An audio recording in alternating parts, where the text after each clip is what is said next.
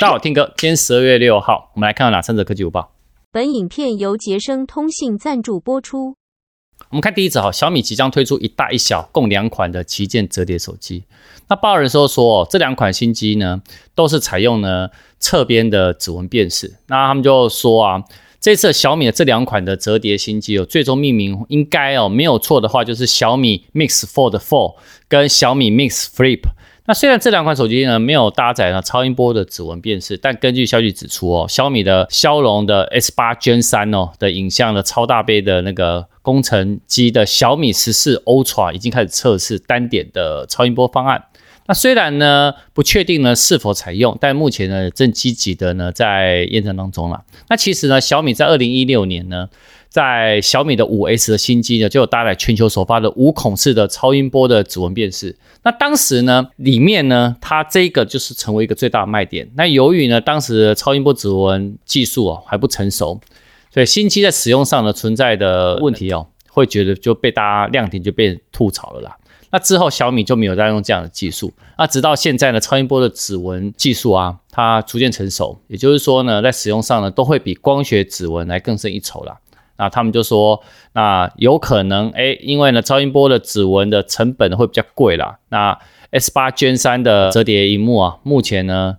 可能是 Vivo Pro 它搭载以外呢，还有小米有两个大小的折叠机哦，则是采用侧边的那个实体的指纹啊。好啊，反正到时候等发表我们就知道了。那看第二则哈，让使用者可以透过各种联网装置进行哦线上会议互动，这个 Zoom 哦，它稍早正式哦。把这个服务带到 Apple TV 的装置上，那我们使用者呢，只要呢搭配 iPhone 或 iPad 装置呢，就可以呢进行即时的影像拍摄。那此外呢，我们呢还要搭配呢第二代的 Apple TV 4K，或者是后续的更新机种才能用这个服务。那使用的时候呢，只要 iPhone 或 iPad 哦，额外装 Zoom for Home TV 的 App，就可以呢协助我们哦，在电视上登录 Zoom 的线上会议，而且呢会同步 iPhone 跟 iPad 的形式的资料。那至于呢搭配 iPhone 或 iPad 的那个才能使用的这个情况呢，主要其实是为什么呢？是因为呢 Apple TV 4K 呢，它其实是不具备什么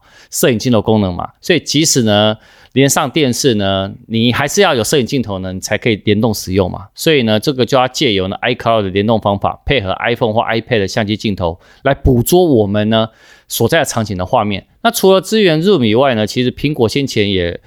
认可确认哦，可以透过 Apple TV 跟 iPhone、iPad 的组合对应什么，使用 FaceTime，还有那个 WebEx 一样，就是线上会议的一个这个服务啦。好，那我觉得哎，好像还蛮不错的哦。看第三则，苹果又有新的专利哦。外媒啊最近发现说，苹果有一个叫环形装置的一个新的专利要通过了。那这专利内容显示哦，这项新装置哦可以透过类似 Apple Watch 的那个触觉通知啊，并且让我们佩戴者按压表面可以进行回应。外媒就说哦，这项专利有有可能是苹果为了智慧戒指研发的。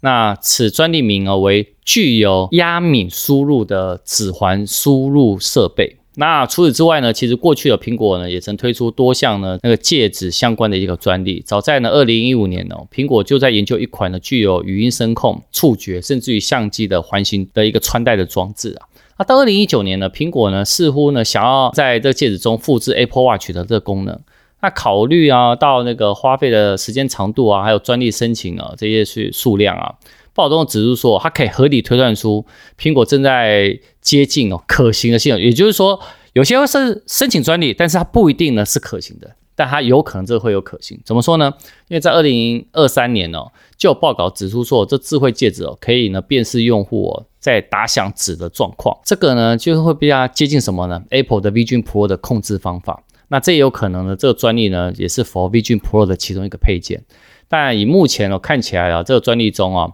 苹果也正在研究说可以发出通知的那个戒指的这个内部哦，还有呢可以进行外部的控制。那专利中也提到说，我们呢只要平常佩戴这个戒指哦，由于呢体积比较小，电子指环可以呢它的作用就是比较不引人注目的一个通信设备。那随时呢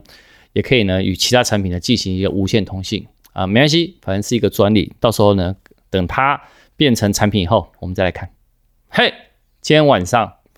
那个我们去劳斯莱斯的记者会，那我们来看一下这台车子到底厉不厉害。